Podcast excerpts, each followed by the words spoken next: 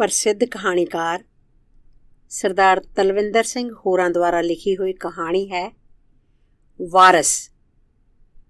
ਬਾਪੂ ਦੇ ਮੰਜੇ ਕੋਲ ਬੈਠਾ, ਜਿਵੇਂ ਮੂਲੋਂ ਹੀ ਟੁੱਟ ਗਿਆ ਸਾਂ ਮੈਂ ਮੇਰੇ ਕੋਲ ਬੈਠੇ ਦੋ ਗਵਾਂਢੀ ਵੀ ਬੜੀ ਉਦਾਸੀ ਵਿੱਚ ਸਨ। ਵਰਮਾ ਹਾਲੇ ਤੱਕ ਨਹੀਂ ਸੀ ਮੁੜਿਆ। ਪਤਾ ਨਹੀਂ ਟੈਲੀਫੋਨ ਮਿਲੇ ਹੋਣ ਜਾਂ ਨਾ। ਘੱਟੋ ਘੱਟ ਭੈਣਾਂ ਨੂੰ ਤਾਂ ਸਮੇਂ ਸਿਰ ਆ ਹੀ ਜਾਣਾ ਚਾਹੀਦਾ ਹੈ। ਜਸਬੀਰ ਦੇ ਘਰ ਨਾ ਹੋਣ ਨੇ ਇੱਕ ਅਜੀਬ ਜਿਹਾ ਖਲਾ ਪੈਦਾ ਕੀਤਾ ਹੋਇਆ ਸੀ। ਮੇਰਾ ਮਨ ਦੁਖੀ ਸੀ ਤੇ ਬੇਚੈਨ ਵੀ। ਦਿਮਾਗ ਕੋਈ ਸਪਸ਼ਟ ਨਿਰਣਾ ਲੈਣੋਂ ਅਸਮਰੱਥ ਸੀ। ਇਹ ਸਭ ਕੁਝ ਕਿਵੇਂ ਭੁਗਤੇਗਾ? ਇਹੀ ਸਵਾਲ ਬਾਰ-ਬਾਰ ਮੇਰੇ ਅੰਦਰ ਉੱਠ ਰਿਹਾ ਸੀ। ਵਰਮੇ ਨੂੰ ਇਸ ਸਮੇਂ ਤੱਕ ਪਹੁੰਚ ਜਾਣਾ ਚਾਹੀਦਾ ਸੀ। ਉਸੇ ਨੂੰ ਤਾਂ ਮੈਂ ਮੁਹੱਲੇ 'ਚ ਸਭ ਤੋਂ ਨੇੜੇ ਮਹਿਸੂਸ ਕਰਦਾ ਸਾਂ। ਇਹ ਦੋਵੇਂ ਸੱਜਣ ਜੋ ਇਸ ਵੇਲੇ ਮੇਰੇ ਕੋਲ ਬੈਠੇ ਸਨ। ਮੇਰੇ ਇੰਨਾ ਨਜ਼ਦੀਕ ਨਹੀਂ ਸਨ ਕਿ ਸਲਾਹ ਵਰਗੀ ਕੋਈ ਗੱਲ ਉਹਨਾਂ ਨਾਲ ਕੀਤੀ ਜਾ ਸਕਦੀ। ਮੇਰੀ ਘਬਰਾਹਟ ਤੇ ਬੇਚੈਨੀ ਵੱਧ ਰਹੀ ਸੀ। ਕਿੰਨੀ ਤੇਜ਼ੀ ਨਾਲ ਸਾਰੀ ਘਟਨਾ ਵਾਪਰ ਗਈ ਸੀ। ਹਾਲੇ ਵੀ ਯਕੀਨ ਨਹੀਂ ਸੀ ਬਚ ਰਿਹਾ। ਬਾਪੂ ਦਾ ਨਿਤਨੇਮ ਭੰਗ ਹੋਇਆ ਵੇਖ। ਮੈਨੂੰ ਸਵੇਰੇ ਅਜੀਬ ਜਿਹਾ ਤਾਂ ਲੱਗਾ ਸੀ, ਪਰ ਇਸ ਗੱਲ ਦਾ ਤਾਂ ਉੱਕਾ ਅੰਦੇਸ਼ਾ ਨਹੀਂ ਸੀ। ਅੱਜ ਉਹ ਚੁੱਪਚਾਪ ਉੱਠ ਕੇ ਬੈਠ ਗਿਆ ਸੀ। ਉਹਦੇ ਚਿਹਰੇ ਤੇ ਨਿਤ ਵਰਗੀ ਸ਼ਾਂਤੀ ਤੇ ਤਾਜ਼ਗੀ ਨਹੀਂ ਸੀ। ਉਹਦਾ ਮੱਥਾ ਚਿੰਤਾਗ੍ਰਸਤ ਤੇ ਅੱਖਾਂ ਉਦਾਸ ਸਨ। ਨਿਤ ਵਾਂਗ ਉਹਨੇ ਡਰਾਇੰਗ ਰੂਮ ਦੀ ਸਾਹਮਣੀ ਕੰਧ ਤੇ ਲੱਗੀ। ਬਾਬੇ ਨਾਨਕ ਦੀ ਤਸਵੀਰ ਵੱਲ ਵੇਖ ਕੇ ਤੇ ਹੱਥ ਜੋੜ ਕੇ ਸਿਰ ਵੀ ਨਹੀਂ ਸੀ ਨਿਵਾਇਆ। ਸਗੋਂ ਕਿੰਨੇ ਚਿਰ ਪੱਖੇ ਦੀ ਹਵਾ ਨਾਲ ਡੋਲਦੇ ਦਰਵਾਜ਼ੇ ਦੇ ਪਰਦੇ ਨੂੰ ਉਹ ਵੇਖਦਾ ਰਿਹਾ ਸੀ। ਮੈਨੂੰ ਬਾਪੂ ਦੇ ਤੰਦਰੁਸਤ ਨਾ ਹੋਣ ਬਾਰੇ ਸ਼ੱਕ ਹੋਇਆ ਸੀ। ਰਾਤੀ ਉਹਨੂੰ ਕਿੰਨੀ ਹੀ ਵਾਰ ਖੰਗ ਛਿੜੀ ਸੀ। ਇੱਕ ਦੋ ਵਾਰ ਉਹ ਡੋਲਦਾ ਹੋਇਆ ਬਾਹਰ ਥੁੱਕਣ ਵੀ ਗਿਆ ਸੀ ਤੇ ਮੈਨੂੰ ਲੱਗਾ ਸੀ ਕਿ ਉਹਦੀ ਤਬੀਅਤ ਜ਼ਿਆਦਾ ਢਿੱਲੀ ਹੈ। ਮੈਂ ਬਾਲਟੇ 'ਚ ਰੇਤ ਪਾ ਕੇ ਉਹਦੇ ਮੰਜੇ ਲਾਗੇ ਲਿਆ ਰੱਖੀ ਸੀ ਤਾਂ ਜੋ ਉਹਨੂੰ ਥੁੱਕਣ 'ਚ ਸੌਖ ਰਹੇ। ਥਕੇਮੇ ਦੀ ਵਜ੍ਹਾ ਕਾਰਨ ਛੇਤੀ ਹੀ ਮੇਰੀ ਅੱਖ ਲੱਗ ਗਈ ਸੀ ਤੇ ਫਿਰ ਰਾਤੀ ਮੈਂ ਬਾਪੂ ਦਾ ਹਾਲ ਪੁੱਛਣ ਨਹੀਂ ਸੀ ਉੱਠਿਆ। ਸਵੇਰੇ ਜਦ ਇੱਕ ਹੱਥ ਪਾਣੀ ਦਾ ਗਲਾਸ ਤੇ ਦੂਜੇ ਹੱਥ ਚਾਹ ਦਾ ਕੱਪ ਫੜੀ ਮੈਂ ਬਾਪੂ ਕੋਲ ਗਿਆ ਸਾਂ, ਤਾਂ ਉਹ ਹਿਲਦੇ ਪਰਦਿਆਂ ਤੋਂ ਧਿਆਨ ਪਰਤਾ ਕੇ ਮੈਨੂੰ ਬੜੇ ਗੌਰ ਨਾਲ ਦੇਖਣ ਲੱਗ ਪਿਆ ਸੀ। ਫਿਰ ਹੱਥ ਨਾਲ ਹੀ ਉਹਨੇ ਮੈਨੂੰ ਲਾਗੇ ਬਹਿ ਜਾਣ ਦਾ ਇਸ਼ਾਰਾ ਕੀਤਾ ਤੇ ਮੈਂ ਪਰੇ ਪੈ ਸਟੂਲ ਨੂੰ ਪੈਰ ਨਾਲ ਘੜੀਸ ਕੇ ਨੇੜੇ ਕਰਕੇ ਉਸ ਤੇ ਬਹਿ ਗਿਆ ਸਾਂ। ਮੇਰੇ ਕੁਝ ਪੁੱਛਣ ਤੋਂ ਪਹਿਲਾਂ ਹੀ ਬਾਪੂ ਨੇ ਬੜੀ ਪਤਲੀ ਤੇ ਡੂੰਗੀ ਆਵਾਜ਼ ਵਿੱਚ ਕਿਹਾ ਸੀ ਲੱਗਦਾ ਅੱਜ ਸੱਦਾ ਆ ਗਿਆ ਪੁੱਤ। ਸਾਰੀ ਰਾਤ ਅੱਖ ਨਹੀਂ ਲੱਗੀ। ਬੜਾ ਹੀ ਬੇਚੈਨ ਰਿਹਾ ਮੈਂ। ਆ ਹੁਣੇ ਮਨੇਰੇ 'ਚ ਅੱਖ ਲੱਗੀ ਤਾਂ ਮੈਨੂੰ ਸੁਪਨੇ 'ਚ ਪਿੰਡ ਵਾਲੇ ਘਰ ਸੂਫੇ ਦੀ ਦਹਲੀਜ਼ੇ ਖਲੋਤੀ ਤੇਰੀ ਬੇਬੇ ਦਿਸੀ ਆਖ ਰਹੀ ਆ, ਵੇਖਦਾ ਨਹੀਂ ਕਰਮੇ ਦੇ ਬਾਪੂ? ਕੀ ਹਾਲ ਹੋ ਗਿਆ ਘਰ ਦਾ? ਇਦਾਂ ਦਾ ਹੁੰਦਾ ਸੀ ਉਦੋਂ ਇਹ ਕਿਤੇ? ਤੂੰ ਤਾਂ ਇੱਥੇ ਵਸਣਾ ਹੀ ਛੱਡਤਾ। ਜੇ ਇੱਥੇ ਨਹੀਂ ਵਸਣਾ ਤਾਂ ਮੇਰੇ ਕੋਲ ਹੀ ਆ ਜਾ। ਮੈਂ ਕਿੰਨੇ ਚਿਰ ਦੀ ਕੱਲੀ ਬੈਠੀ ਆ। ਬਸ ਦੋ ਕੁ ਪੈਰ ਮੈਂ ਉਹਦੇ ਵੱਲ ਪੁੱਟੇ ਕਿ ਅੱਖ ਖੁੱਲ ਗਈ। ਲੈ ਫੜ ਦਾਤਨ ਕੁਰਲਾ ਕਰ ਤੇ ਚਾਹ ਪੀ, ਬੇਬੇ ਦਿਸੀ ਆ ਇਹਨੂੰ। ਕਹਿਣ ਨੂੰ ਤਾਂ ਮੈਂ ਕਹਿ ਗਿਆ, ਪਰ ਮੇਰੇ ਤੁਰ ਅੰਦਰੋਂ ਕੁਝ ਹਿੱਲ ਗਿਆ। ਮੇਰੀ ਹਲਕੇ ਫੁਲਕੀ ਰੌਂਚ ਕਹੀ ਗੱਲ ਨੇ, ਜਦ ਬਾਪੂ ਦੇ ਚਿਹਰੇ ਦੇ ਪ੍ਰਭਾਵ ਰਤਾ ਵੀ ਨਾ ਬਦਲੇ, ਤਾਂ ਮੇਰਾ ਮੱਥਾ ਠਣਕਿਆ। ਚਾਹ ਦਾ ਕੱਪ ਤੇ ਪਾਣੀ ਦਾ ਗਲਾਸ ਹੇਠਾਂ ਰੱਖ। ਮੈਂ ਉਹਦੀ ਕਲਾਈ ਫੜੀ। ਦਿਖਾ, ਬੁਖਾਰ ਤਾਂ ਨਹੀਂ? ਨਹੀਂ, ਬੁਖਾਰ ਵਾਲੀ ਕੋਈ ਗੱਲ ਨਹੀਂ। ਬਾਪੂ ਨੇ ਉਦਾਸ ਅੱਖਾਂ ਨਾਲ ਫੇਰ ਮੇਰੇ ਵੱਲ ਵੇਖਿਆ। ਹੱਥ ਪੈਰ ਝੂਠੇ ਜਿਹੇ ਪਏ ਆ। ਐਂ ਜਾਪਦਾ ਜਿਵੇਂ ਸਾਹ ਸਾਤੀ ਨਹੀਂ ਰਿਹਾ ਸਰੀਰ 'ਚ। ਮੈਂ ਰੇਤ ਵਾਲਾ ਬਾਲਟਾ ਅਗਾਹ ਕਰਕੇ ਤੇ ਪਾਣੀ ਦਾ ਗਲਾਸ ਉਹਦੇ ਮੂੰਹ ਦੇ ਨੇੜੇ ਕਰਦਿਆਂ ਕਿਹਾ, ਲੈ ਚੂੜੀ ਕਰ ਲੈ। ਆ ਰੇਤ ਮੈਂ ਬਾਹਰ ਸੁੱਟਾਂ ਮਾਂ ਚਾਹ ਦਾ ਘੁੱਟ ਪੀ ਲੈ, ਫਿਰ ਆਪਾਂ ਕਿਸੇ ਡਾਕਟਰ ਵੱਲ ਚੱਲਦੇ ਆਂ। ਬਾਪੂ ਦੇ ਚਿਹਰੇ ਦੀ ਉਦਾਸੀ ਹੋਰ ਸੰਘਣੀ ਹੋ ਗਈ। ਤਕਲੀਫ ਜੀ ਮਹਿਸੂਸ ਕਰਦਿਆਂ ਉਹਨੇ ਚੂੜੀ ਕੀਤੀ ਤੇ ਸਹਿਜੇ ਸਹਿਜੇ ਚਾਹ ਪੀਣ ਲੱਗਾ। ਵਿੱਚ ਵਿੱਚ ਉਹ ਮੇਰੇ ਵੱਲ ਵੇਖਦਾ। ਕੁਝ ਕਹਿਣ ਲਈ ਉਹਦੇ ਬੁੱਲ ਫਰਕਦੇ, ਪਰ ਉਹ ਧਿਆਨ ਕਿਸੇ ਹੋਰ ਪਾਸੇ ਪਾ ਲੈਂਦਾ। ਜਸਬੀਰ ਕਿੱਦਣ ਆਉ ਅਖੀਰ ਉਹਨੇ ਹੌਲੀ ਜਿਹਾ ਪੁੱਛਿਆ। ਕੱਲ ਸ਼ਾਮੀ ਹੀ ਆਉ ਪਰਸੋਂ ਸ਼ਨੀਵਾਰ ਛੁੱਟੀ ਜੂ ਹੈ ਕਿਉਂ? ਉਂਝ ਹੀ ਪੁੱਛਿਆ। ਚਾਹ ਦਾ ਖਾਲੀ ਕੱਪ ਮੈਨੂੰ ਫੜਾ ਕੇ ਬਾਪੂ ਨੇ ਹੱਥ ਨਾਲ ਹੀ ਮੁੱਛਾਂ ਸਾਫ਼ ਕਰਦਿਆਂ ਕਿਹਾ, ਜਨਾਨੀ ਤੋਂ ਬਗੈਰ ਕਿੰਨਾ ਸੁੰਨਾ ਲੱਗਦਾ ਘਰ?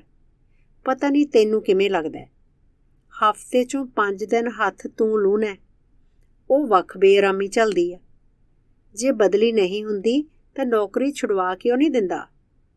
ਬਾਪੂ ਦੀ ਗੱਲ ਕਥਰ ਰਵਾ ਹੁੰਦੀ ਵੇਖ ਮੇਰੇ ਮਨ ਤੇ ਛਾਇਆ ਤੋਖਲਾ ਹਲਕਾ ਹੋਣ ਲੱਗਾ। ਬਸ ਬਾਪੂ, ਐਵੇਂ ਹੀ। ਐਦਾਂ ਹੀ ਚੱਲਦਾ ਜਾ ਰਿਹਾ।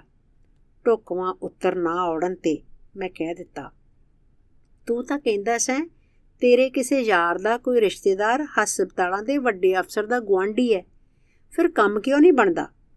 ਬਾਪੂ ਸੱਚੀ ਮੁੱਚੀ ਗੰਭੀਰ ਸੀ ਤੇ ਉਹਨੂੰ ਮੇਰੀ ਹਾਲਤ ਦਾ ਬੜਾ ਫਿਕਰ ਸੀ। ਅਸਲ 'ਚ ਬਾਪੂ ਕਹਾਣੀ ਇਹ ਹੈ ਕਿ ਦੁਨੀਆ ਹੁਣ ਉਹ ਨਹੀਂ ਰਹੀ। ਸਾਰਾ ਹਿਸਾਬ ਕਿਤਾਬ ਬਦਲ ਗਿਆ।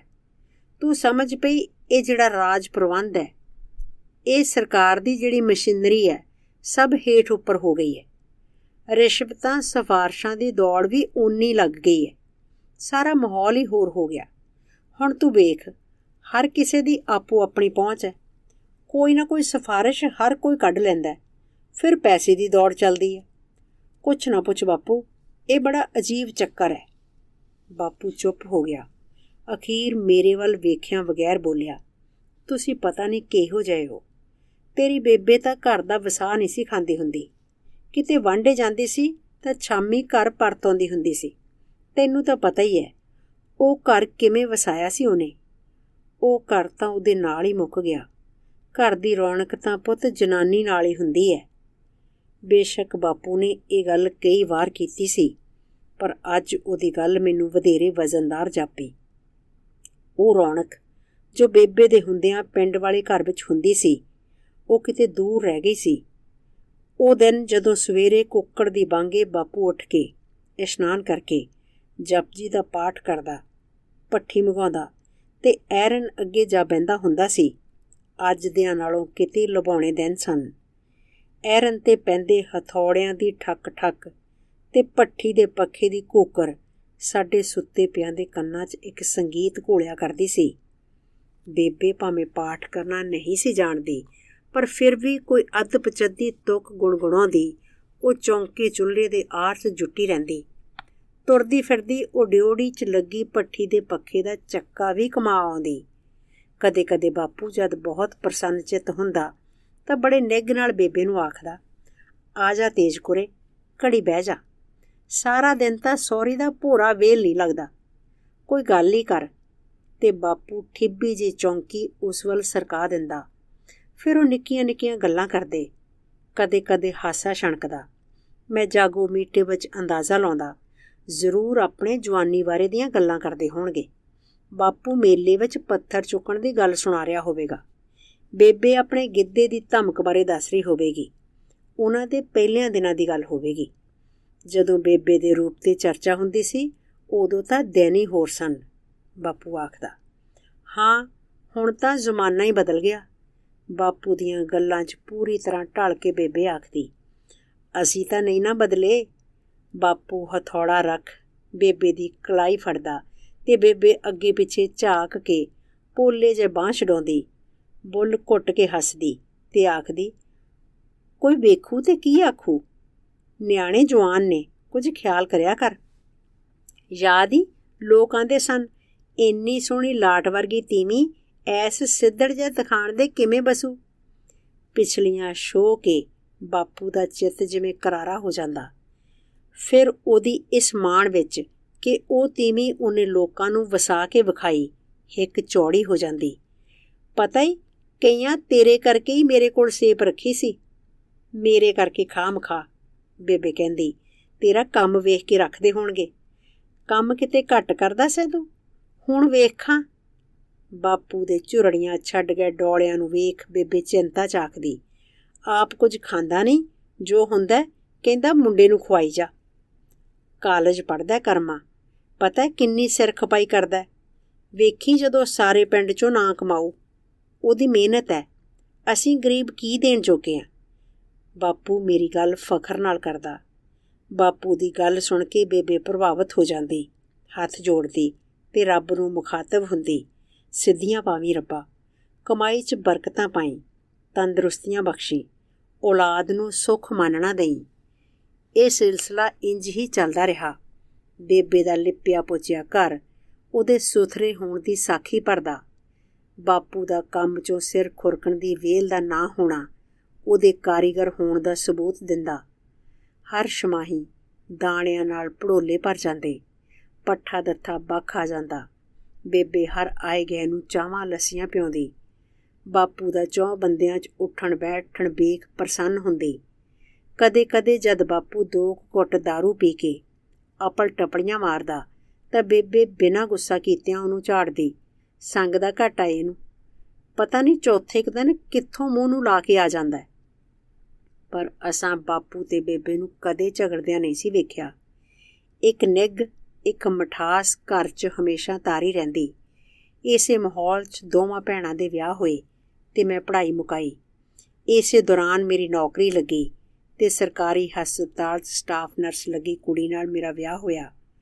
ਅਖੀਰ ਜਦ ਪਰਿਵਾਰਕ ਮਜਬੂਰੀਆਂ ਬਸ, ਇਸ ਖੇੜਿਆਂ ਪਰੇ ਮਾਹੌਲ ਨੂੰ ਛੱਡ ਕੇ ਮੈਂ ਸ਼ਹਿਰ ਇੱਕ ਤੰਗ ਗਲੀ ਵਿੱਚ ਕਿਰਾਏ ਦੇ ਮਕਾਨ 'ਚ ਰਹਿਣ ਲੱਗਾ ਤਾਂ ਦੁਨੀਆ ਹੀ ਬਦਲ ਗਈ। ਬੇਬੇ ਦੇ ਮਰਨ ਤੇ ਬਾਪੂ ਤਾਂ ਹੀ ਰੋਇਆ ਸੀ। ਬੇਸ਼ੱਕ ਅਸੀਂ ਚਾਹੁੰਦੇ ਸਾਂ, ਬਾਪੂ ਨੂੰ ਨੂੰ ਤੇ ਜਵਾਈ ਦੀ ਹਾਜ਼ਰੀ 'ਚ ਇਉਂ ਵਰਲਾਪ ਨਹੀਂ ਕਰਨੇ ਚਾਹੀਦੇ। ਪਰ ਉਹ ਤਾਂ ਜਿਵੇਂ ਅਸਲੋਂ ਹੀ ਟੁੱਟ ਗਿਆ ਸੀ। ਕਮਲਿਆਂ ਵਾਂਗ ਤੁਰਿਆ ਫਿਰਦਾ ਸੀ। ਕਦੇ ਬੇਬੇ ਦੇ ਲਿਪੇ ਹੋਏ ਚੌਂਕੇ ਭੜੋਲੀਆਂ ਤੇ ਹੱਥ ਫੇਰਦਾ।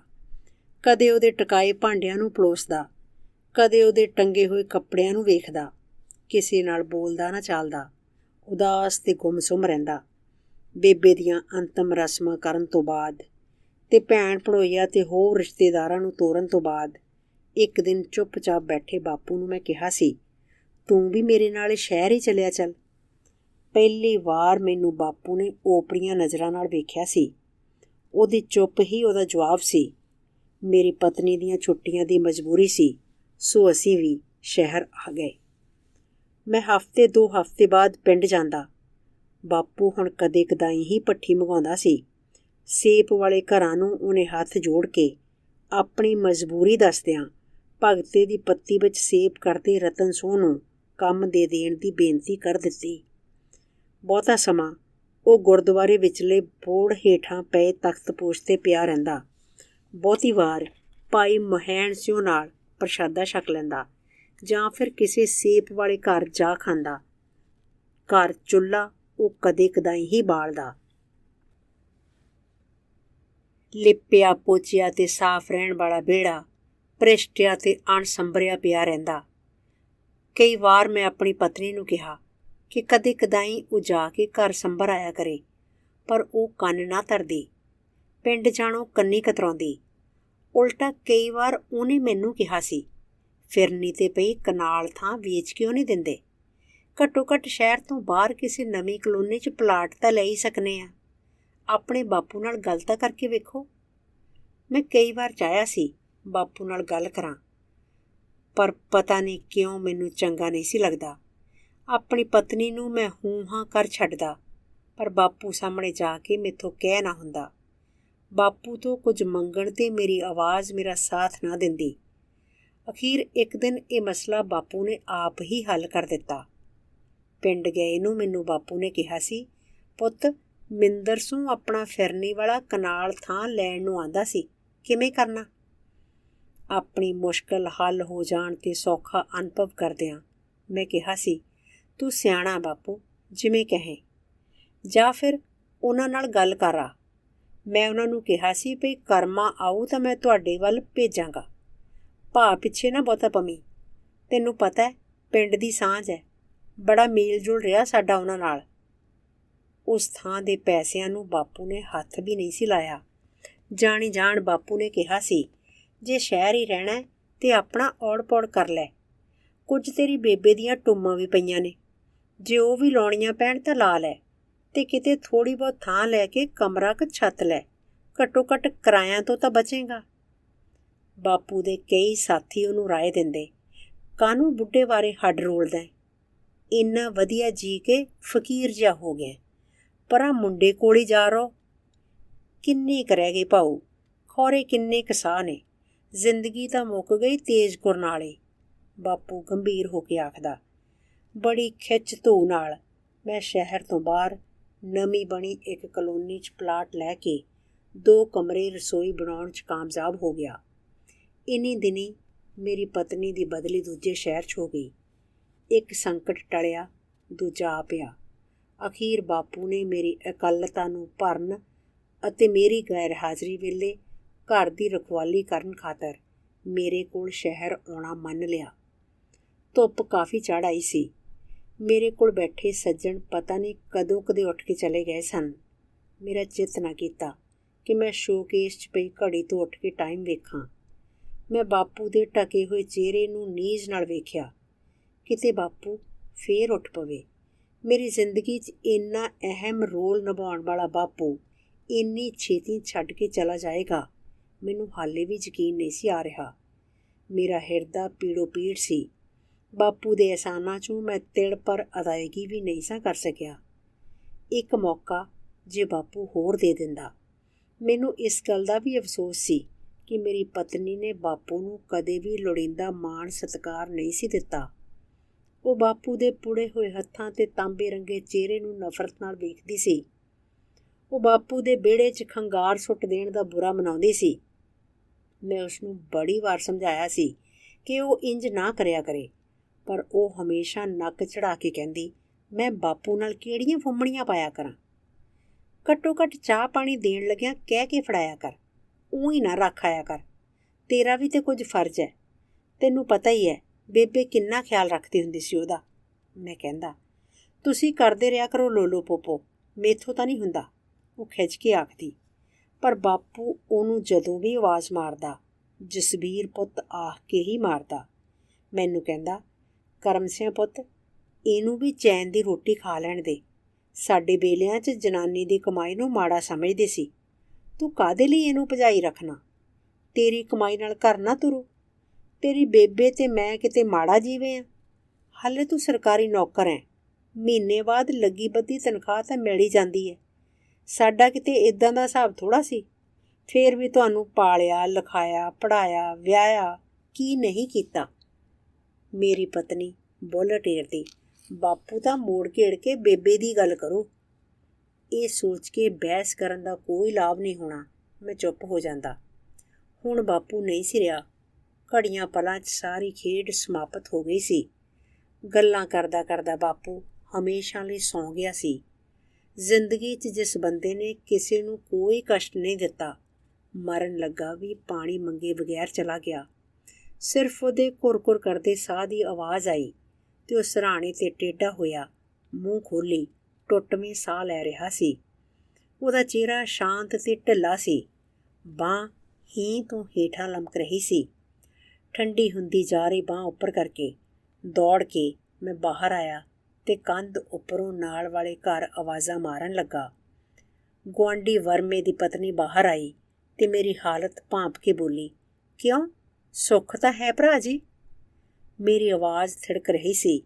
ਲੱਤਾਂ 'ਚ ਕਾਂਬਾ ਛੜ ਗਿਆ ਸੀ। ਦਿਲ ਬੇਕਾਬੂ ਹੋ ਕੇ ਧੜਕ ਰਿਹਾ ਸੀ। ਵਰਮਾ ਜੀ ਨੂੰ ਛੇਤੀ ਭੇਜੋ। ਛੇਤੀ ਹੀ ਵਰਮਾ ਆ ਗਿਆ। ਸਾਨੂੰ ਹਸਪਤਾਲ ਕਿਸੇ ਡਾਕਟਰ ਕੋਲ ਜਾਣ ਦੀ ਲੋੜ ਹੀ ਨਾ ਪਈ। ਬਾਪੂ ਤਾਂ ਮਿੱਟੀ ਹੋ ਗਿਆ ਸੀ। ਮੈਨੂੰ ਸਾਰਾ ਆਸਾ-ਪਾਸਾ ਰੁਕ ਗਿਆ ਜਾਪਿਆ। ਅੱਖਾਂ ਟੱਡੀਆਂ ਦੀਆਂ ਟੱਡੀਆਂ ਰਹਿ ਗਈਆਂ। ਬਾਪੂ ਦੀ ਨਬਜ਼ ਤੇ ਦਿਲ ਦੀ ਧੜਕਣ ਟੋਂਦਿਆਂ ਵਰਮੇ ਨੇ ਡਾਕਟਰਾਂ ਵਾਂਗ ਕਿਹਾ ਸੀ ਹੀ ਇਜ਼ ਨੋ ਮੋਰ ਤੇ ਬਾਪੂ ਦੀ ਪੈਂਦੀ ਪਈ ਚਾਦਰ ਨਾਲ ਉਸ ਦਾ ਸਰੀਰ ਕੱਜ ਦਿੱਤਾ ਸੀ। ਮੈਂ ਵਰਮੇ ਦੇ ਮੋਢੇ ਨਾਲ ਸਿਰ ਲਾ ਕੇ ਰੋਇਆ ਸਾਂ। ਉਹਨੇ ਮੈਨੂੰ ਦਿਲਾਸਾ ਦਿੱਤਾ ਸੀ। ਆਪਣੇ ਹਮਦਰਦ ਵਰਮੇ ਦਾ ਇਸ ਵੇਲੇ ਨੇੜੇ ਹੋਣਾ ਮੇਰੇ ਲਈ ਵੱਡਾ ਆਸਰਾ ਸੀ। ਉਹਦਾ ਨਿੱਘਾ ਹੱਥ ਮੈਨੂੰ ਹੌਸਲਾ ਵੀ ਦੇ ਰਿਹਾ ਸੀ। ਨਾਲ ਦੇ ਨਾਲ ਇੱਕ ਦੋ ਘਰਾਂ ਦੇ ਆਦਮੀ ਵੀ ਆ ਗਏ। ਉਹਨਾਂ ਦੇ ਬੋਲ ਮੇਰੀ ਜੜ ਹੁੰਦੀ ਜਾ ਰਹੀ ਚੇਤਨਾ ਤੇ ਟਕੋਰ ਕਰ ਰਹੇ ਸਨ। ਤੁਸੀਂ ਬਾਜੀ ਮੈਨੂੰ ਦੱਸੋ, ਕਿਸੇ ਨੂੰ ਤਾਰ ਦੇਣੀ ਹੈ, ਫੋਨ ਕਰਨਾ ਜਾਂ ਜਾ ਕੇ ਕਹਿਣਾ ਤਾਂ? ਗਵਾਂਢ ਹੈ ਆਖਰ ਇਹੋ ਜਿਹੇ ਬੇਲੇ ਜੇ ਇੱਕ ਦੂਜੇ ਦੇ ਨਾਂ ਬਣੇ ਤਾਂ ਕੀ ਹੈ ਵਰਮੇ ਨੂੰ ਮੈਂ ਨੇੜਲੇ ਸਬੰਧੀਆਂ ਦੇ ਐਡਰੈਸ ਦਿੱਤੇ। ਆਪਣੀ ਪਤਨੀ ਦੇ ਹਸਪਤਾਲ ਦਾ ਨੰਬਰ ਦਿੱਤਾ। ਤੁਰਦੇ ਨੂੰ ਮੈਂ ਤਗੀਦ ਵਜੋਂ ਕਿਹਾ, ਹਸਪਤਾਲ ਜੇ ਜਸਬੀਰ ਫੋਨ ਤੇ ਨਾ ਆਏ ਤਾਂ ਜਿਹੜਾ ਵੀ ਫੋਨ ਅਟੈਂਡ ਕਰੇ, ਉਹਨੂੰ ਕਹਿਣਾ ਕਿ ਜਸਵੀਰ ਨੂੰ ਲੱਭ ਕੇ ਫੌਰਨ ਆਉਣ ਲਈ ਕਹੇ।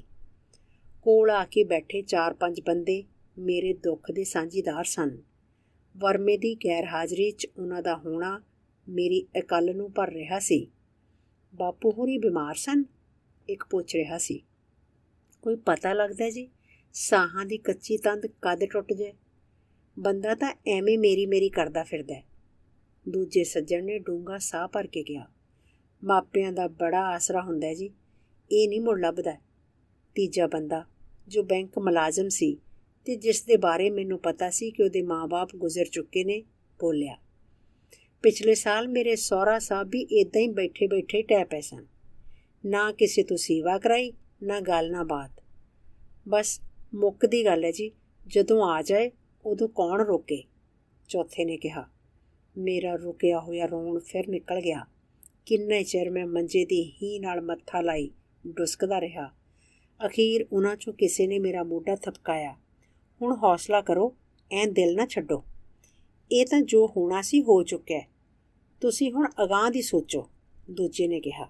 ਸੰਸਕਾਰ ਲਈ ਜੋ ਪ੍ਰਬੰਧ ਕਰਨਾ ਹੈ, ਉਹ ਵੀ ਹੁਣ ਕਰੋ। ਇੱਕ ਹੋਰ ਨੇ ਕਿਹਾ। ਮੈਂ ਡੁੱਬਦੇ ਦਿਲ ਨਾਲ ਕਿਹਾ, ਜਿਵੇਂ ਕਰਨਾ, ਤੁਸੀਂ ਭਰਾਵਾਂ ਨਹੀਂ ਕਰਨਾ। ਮੈਨੂੰ ਤਾਂ ਕੁਝ ਨਹੀਂ ਸੁਝ ਰਿਹਾ। ਰਿਸ਼ਤੇਦਾਰਾਂ ਨੂੰ ਉਡੀਕਦਿਆਂ ਤੇ ਹੋਰ ਪ੍ਰਬੰਧ ਕਰਦਿਆਂ ਡੇਢ ਦੋ ਤਾਂ ਬਾਜੀ ਜਾਣਗੇ। ਬੈਂਕ ਮੁਲਾਜ਼ਮ ਕਹਿ ਰਿਹਾ ਸੀ ਸਾਡੀ ਕਲੋਜ਼ਿੰਗ ਚੱਲ ਰਹੀ ਹੈ ਮੈਨੂੰ ਜ਼ਰਾ ਬੈਂਕ ਹਾਜ਼ਰੀ ਭਰਨੀ ਪੈਣੀ ਹੈ ਤਦ ਤੱਕ ਮੈਂ ਪਹੁੰਚ ਜਾਉਂ ਮੈਂ ਸਿਰ ਹਿਲਾ ਕੇ ਹਾਮੀ ਭਰੀ। ਉਹਨੇ ਰਸਮੀ ਤਰੀਕੇ ਨਾਲ ਹੱਥ ਜੋੜੇ ਤੇ ਉੱਠ ਕੇ ਚਲਾ ਗਿਆ। ਦੂਜੇ ਨੇ ਕਿਹਾ, ਮੈਂ ਰਣਜੀਤ ਐਵੇਨਿਊ ਇੱਕ ਕੋਠੀ ਸ਼ੁਰੂ ਕਰਵਾਈ ਹੋਈ ਹੈ ਕੰਮ ਸਮਝਾ ਕੇ ਤੇ ਬੰਦਿਆਂ ਨੂੰ ਕੰਮ ਤੇ ਲਾ ਕੇ ਮੈਂ ਵੀ ਆਇਆ ਖੜਾ ਤੇ ਸਹਿਜਤਾ ਨਾਲ ਉੱਠ ਕੇ ਉਹ ਵੀ ਚਲਾ ਗਿਆ। ਮੈਂ ਫੇਰ ਇਕੱਲਾ ਰਹਿ ਗਿਆ। ਚਲਦੇ ਪੱਖੇ ਦੀ ਹਵਾ ਨਾਲ ਬਾਪੂ ਦੇ ਉੱਤੇ ਦਿੱਤੀ ਚਾਦਰ ਹਿੱਲਦੀ ਤਾਂ ਮੈਨੂੰ ਲੱਗਦਾ ਜਿਵੇਂ ਬਾਪੂ ਸਾਹ ਲੈ ਰਿਹਾ ਹੋਵੇ। 11 ਕੋ ਵਜੇ ਵਰਮਾ ਕੁਝ ਤਾਰਾਂ, ਟੈਲੀਫੋਨ ਤੇ ਲੋਕਲ ਸੁਨੇਹੇ ਦੇ ਕੇ ਆ ਗਿਆ। ਘੜੀ ਕ ਬਹਿ ਕੇ ਕਹਿਣ ਲੱਗਾ, ਮੇਰਾ ਖਿਆਲ ਹੈ ਸੇਵਾ ਸੰਮਤੀ ਵਾਲਿਆਂ ਦੀ ਗੱਡੀ ਮੰਗਵਾ ਲਈਏ। ਸੰਸਕਾਰ ਕਰਨ ਲਈ ਸ਼ਹੀਦਾਂ ਦੇ ਜਾਣਾ ਤਾਂ ਵੀ ਠੀਕ ਹੈ, ਸੀਤਲਾ ਮੰਦਿਰ ਚੱਲਣਾ ਤਾਂ ਵੀ ਠੀਕ ਹੈ। ਬਾਕੀ ਸਾਰਾ ਸਮਾਨ ਉੱਥੋਂ ਹੀ ਮਿਲ ਜਾਂਦਾ ਹੈ। ਬਾਕੀ ਜਿਵੇਂ ਤੁਸੀਂ ਕਹੋ। ਹੋਰ ਕੋਈ ਸਮੱਸਿਆ ਤਾਂ ਨਹੀਂ? ਨਹੀਂ, ਹੋਰ ਤਾਂ ਕੋਈ ਨਹੀਂ, ਮੈਂ ਕਿਹਾ। ਵੇਖੋ, ਜੇ ਕੋਈ ਕਿਸੇ ਕਿਸਮ ਦੀ ਸਮੱਸਿਆ ਏ ਤਾਂ ਬੇਚਿਜਕ ਦੱਸੋ। ਵਰਮੇ ਨੇ ਦੁਹਰਾਇਆ। ਜੇ ਹੋਵੇਗੀ, ਮੈਂ ਤੁਹਾਨੂੰ ਹੀ ਕਹਾਂਗਾ। ਇਸ ਵੇਲੇ ਤਾਂ ਮੈਨੂੰ ਤੁਹਾਡਾ ਹੀ ਆਸਰਾ ਹੈ। ਕੋਈ ਗੱਲ ਹੀ ਨਹੀਂ ਹੈ ਬਾਜੀ ਹਰ ਤਰ੍ਹਾਂ ਤੁਹਾਡੇ ਨਾਲ ਆ ਜੇ ਕਹੋ ਤਾਂ ਮੈਂ ਸੇਵਾ ਸੰਮਤੀ ਦੇ ਦਫ਼ਤਰੋਂ ਵੀ ਹੋਵਾਂ ਜਿਵੇਂ ਤੁਸੀਂ ਚਾਹੋ। ਮੈਂ ਕਿਹਾ ਲੋ ਫਿਰ, ਮੈਂ ਗਿਆ ਤੇ ਆਇਆ। ਬਸ ਘੜੀ ਕੁ ਸਕੂਲ ਜਾਣਾ ਹੈ। ਸਾਡੇ ਸੈਮੀਨਾਰ ਜਾਂ ਚੱਲ ਰਹੇ ਨੇ।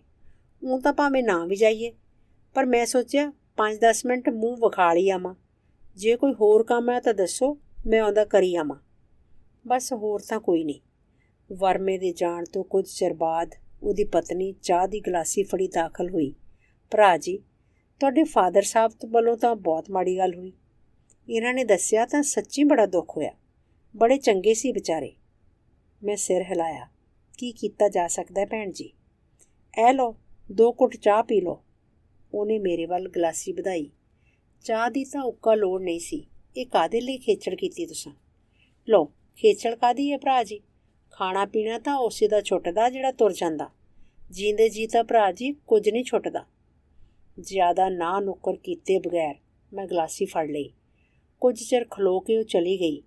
ਉਹਦੇ ਜਾਣ ਉਪਰੰਤ ਚਾਹ ਦੀ ਗਲਾਸੀ ਮੈਂ ਜਿਉਂਦੀ ਤਿਉਂ ਰਸੋਈ ਵਿੱਚ ਜਾ ਰੱਖੀ।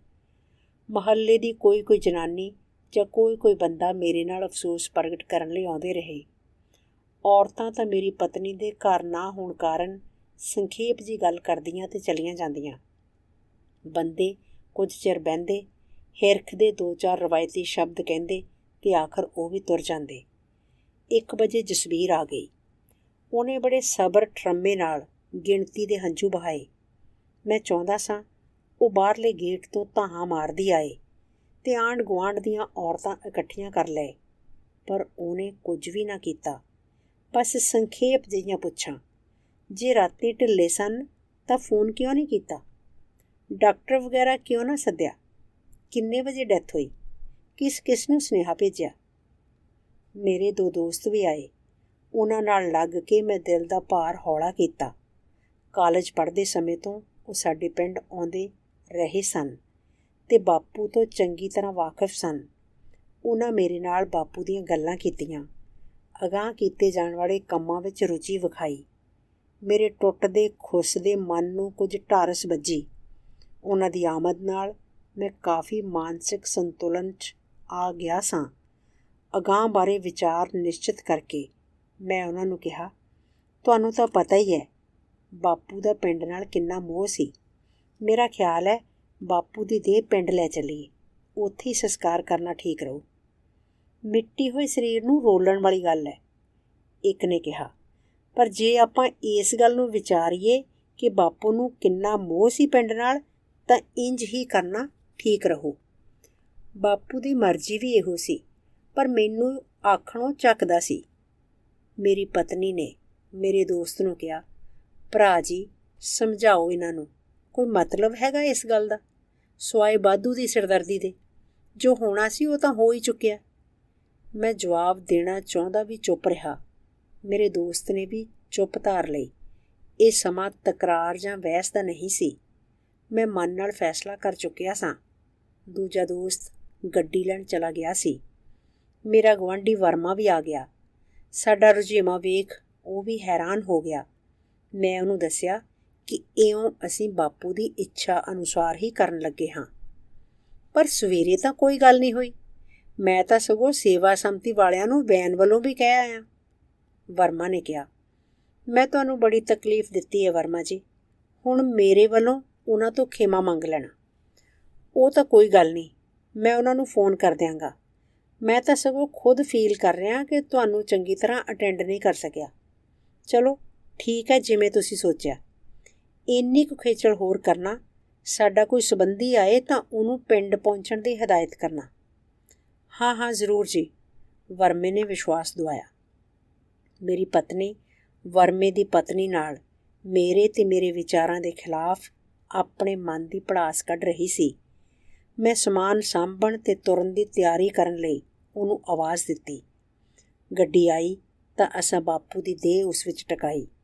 ਕੁਝ ਹੋਰ ਸਮਾਨ ਵੀ ਰੱਖਿਆ। ਗਲੀ 'ਚ ਖੜੇ ਆਂਡ ਗੁਆਂਡ ਦੇ ਲੋਕ ਇਸ ਦ੍ਰਿਸ਼ ਨੂੰ ਬੜੇ ਗੌਰ ਨਾਲ ਵੇਖ ਰਹੇ ਸਨ। ਮੇਰੇ ਦੋਵੇਂ ਦੋਸਤ, ਮੇਰੀ ਪਤਨੀ ਤੇ ਮੈਂ ਬਾਪੂ ਦੀ ਦੇਹ ਨਾਲ ਗੱਡੀ 'ਚ ਸਵਾਰ ਸਾਂ। ਹੁਜਕਿਆਂ ਤੋਂ ਬਚਾਉਣ ਲਈ ਮੈਂ ਬਾਪੂ ਦਾ ਸਿਰ ਆਪਣੇ ਪੱਟਾਂ ਤੇ ਰੱਖਿਆ ਹੋਇਆ ਸੀ ਤੇ ਇੱਕ ਦੋਸਤ ਨੇ ਲੱਤਾਂ ਨੂੰ ਸਾਂਭਿਆ ਹੋਇਆ ਸੀ। ਚੁੱਪ ਦੇ ਇੱਕ ਸੰਘਣੇ ਜੰਗਲ ਚੋਂ ਲੰਘ ਅਸੀਂ ਪਿੰਡ ਦੀਆਂ ਜੂਹਾਂ 'ਚ ਪਹੁੰਚ ਗਏ। ਹਾਲੇ ਪਿੰਡੋਂ ਬਾਹਰ ਫਿਰਨੀ ਤੇ ਸਾਂ ਕਿ ਮੈਨੂੰ ਤਾਈ ਕਿਸ਼ਨੀ ਦੱਸ ਪਈ। ਗੱਡੀ ਆਉਂਦੀ ਵੇਖ ਕੇ ਉਹ ਖਲੋ ਗਈ ਤੇ ਬੜੀ ਹੈਰਾਨੀ ਨਾਲ ਤੱਕਣ ਲੱਗੀ। ਮੈਂ ਡਰਾਈਵਰ ਨੂੰ ਉਹਦੇ ਕਰੀਬ ਪਹੁੰਚਦਿਆਂ ਰੁਕਣ ਲਈ ਕਿਹਾ। ਤਾਈ ਦਾ ਤਾਂ ਮੈਨੂੰ ਦੇਖ ਕੇ ਤਰਾ ਹੀ ਨਿਕਲ ਗਿਆ। ਵੇਖਦਿਆਂ ਹੀ ਗੱਲ ਜਿਵੇਂ ਉਹ ਸਮਝ ਗਈ। ਬੇ, ਸੁੱਖ ਤਾਂ ਹੈ? ਉਹ ਘਬਰਾਈ ਤੇ ਰੋਣ ਹਾਕੀ ਆਵਾਜ਼ 'ਚ ਬੋਲੀ, ਬਾਪੂ ਗੁਜ਼ਰ ਗਿਆ ਤਾਈ। ਆਂਦਾ ਸੀ, ਮੇਰਾ ਪਿੰਡ ਜਾ ਕੇ ਹੀ ਸੰਸਕਾਰ ਕਰੀ। ਕਹਿੰਦਿਆਂ ਮੇਰਾ ਰੋਣ ਛੁੱਟ ਗਿਆ। ਤਾਈ ਦੋ ਹੱਥੜੀ ਪਿੱਟਣ ਲੱਗੀ ਤੇ ਉੱਚੀ ਉੱਚੀ ਵੈਣ ਪਾਉਣ ਲੱਗ ਪਈ। ਵੇ ਤੂੰ ਤੁਰ ਗਿਓ ਅਦਵਾਟਿਓ, ਆਪਣੇ ਭਾਈਆਂ ਦੇ ਵੀਰਾ। ਤੈਨੂੰ ਕਿੱਥੋਂ ਮੋੜ ਲਿਆਵਾਂ ਵੇ, ਮੇਰੇ ਕੜੀ ਵਰਗਿਆ ਦਿਉਰਾ ਤੈਨੂੰ ਸੁੱਖ ਭੋਗਣਾ ਨਾ ਮਿਲਿਆ ਵੇ, ਮਹਿਲਾਂ ਵਾਲਿਆ। ਤਾਈ ਦੀਆਂ ਲੇਰਾਂ ਨੇ ਸਾਰਾ ਆਸਾ-ਪਾਸਾ ਰਵਾ ਦਿੱਤਾ। ਸਾਡਾ ਰੋਣਾ ਵੀ ਤੇਜ਼ ਹੋ ਗਿਆ। ਬਾਹਰ ਲੱਗਦੀ ਠੱਠੀ ਚੋਂ ਔਰਤਾਂ ਸਿਰਾਂ ਤੇ ਚਿੱਟੇ ਦੁਪੱਟੇ ਲੈ ਕੇ ਕਦੋਂ ਆ ਪ੍ਰਗਟ ਹੋਈਆਂ, ਪਤਾ ਹੀ ਨਾ ਲੱਗਾ। ਪਿੰਡ ਦੇ ਮਰਦ ਮੇਰੇ ਗਲ ਲੱਗ-ਲੱਗ ਤਾਹਾਂ ਮਾਰ ਰਹੇ ਸਨ। ਪਤਾ ਨਹੀਂ ਕਿਸ ਘਰੋਂ ਮੰਜਾ ਆਇਆ ਤੇ ਕਿਨਾਂ ਦੀ ਮਦਦ ਨਾਲ ਬਾਪੂ ਦੀ ਦੇਹ ਉਸ ਤੇ ਟਿਕਾਈ ਗਈ। ਇੰਨਾ ਹੀ ਵੇਖਿਆ ਕਿ ਫਿਰਨੀ ਤੋਂ ਘਰ ਤੱਕ ਬਾਪੂ ਦੀ ਦੇਹ ਨਾਲ ਇੱਕ ਹਜੂਮ ਜਾ ਰਿਹਾ ਸੀ। ਘਰ ਦਾ ਸਾਰਾ ਵਿਹੜਾ ਪਿੰਡ ਦੇ ਇਸ ਚਹੇਤੇ ਮਿਸਤਰੀ ਲਈ ਭਰਿਆ ਪਿਆ ਸੀ। ਇੱਕ ਜਾਣੀ ਪਛਾਣੀ ਭੀੜ ਸੀ। ਜਾਣੀਆਂ ਪਛਾਣੀਆਂ ਆਵਾਜ਼ਾਂ ਸਨ। ਪਿੰਡ ਦੇ ਬਜ਼ੁਰਗਾਂ, ਮੋਤਵਰਾਂ, ਪੰਚਾਂ, ਸਰਪੰਚਾਂ ਤੇ ਬਾਪੂ ਦੇ ਹੋਰ ਸੰਗੀਆਂ ਸਾਥੀਆਂ 'ਚ ਘਿਰਿਆ ਮੈਂ ਖਲੋਤਾ ਸਾਂ। ਉਹਨਾਂ ਦੇ ਦੁੱਖ ਵਿੱਚ ਸ਼ਰੀਕ ਉਹਨਾਂ ਨਾਲ ਹਰ ਦਿਲ ਅਜ਼ੀਜ਼ ਮਿਸਤਰੀ ਸੱਜਣ ਸਿੰਘ ਦੇ ਚਲੇ ਜਾਣ ਦੀਆਂ ਗੱਲਾਂ ਕਰਦਾ। ਉਹਦੀ ਨੇਕ ਨੀਅਤ, ਸਿਰੜ ਤੇ ਸਖਤ ਮਿਹਨਤ ਦੀਆਂ, ਉਹਦੇ ਪਿੰਡ ਦੇ ਸਾਂਝੇ ਵਿਅਕਤੀ ਹੋਣ ਦੀਆਂ। ਇਸ ਸਾਂਝੇ ਵਿਅਕਤੀ ਦੀ ਮ੍ਰਿਤਕ ਦੇਹ ਉਹਦੇ ਆਪਣਿਆਂ ਵਿੱਚ ਖਮੋਸ਼ ਪਈ ਸੀ ਤੇ ਮੈਂ ਉਸ ਨੂੰ ਉਸ ਦੇ ਵਾਰਸਾਂ ਨੂੰ ਸੌਂਪ ਜਿਵੇਂ ਸੁਰਖਰੂ ਹੋ ਗਿਆ ਸਾਂ। ਸ਼ੁਕਰੀਆ ਦੋਸਤੋ।